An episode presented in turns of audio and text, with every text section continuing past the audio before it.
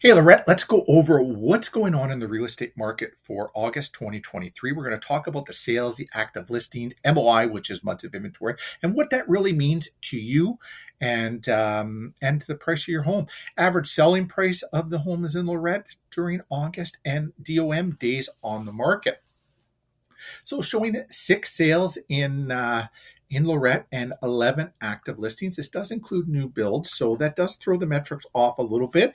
If you were buying or selling, we would take a look at what specific type of house you're looking at, probably pull the new builds out of it, but left them in it for this exercise and uh, just be kind of fun. I thought it'd be fun to go through it uh, month by month and see what the market's doing, as well as look at what did August look like uh, through the previous five years.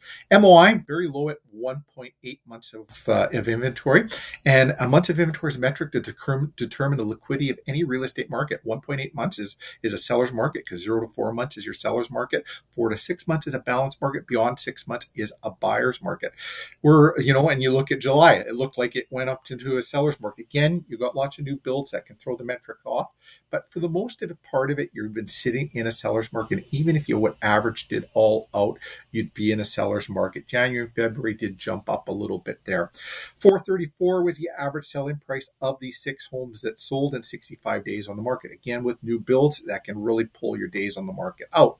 Um, so average sale price 296 and 20 uh, 2019, 2023, we're looking 434. We did see some jumps up. And again, one month is not really enough inventory uh, or data to show you. Again, just thought it'd be a fun exercise to do this month by month and take a peek at it.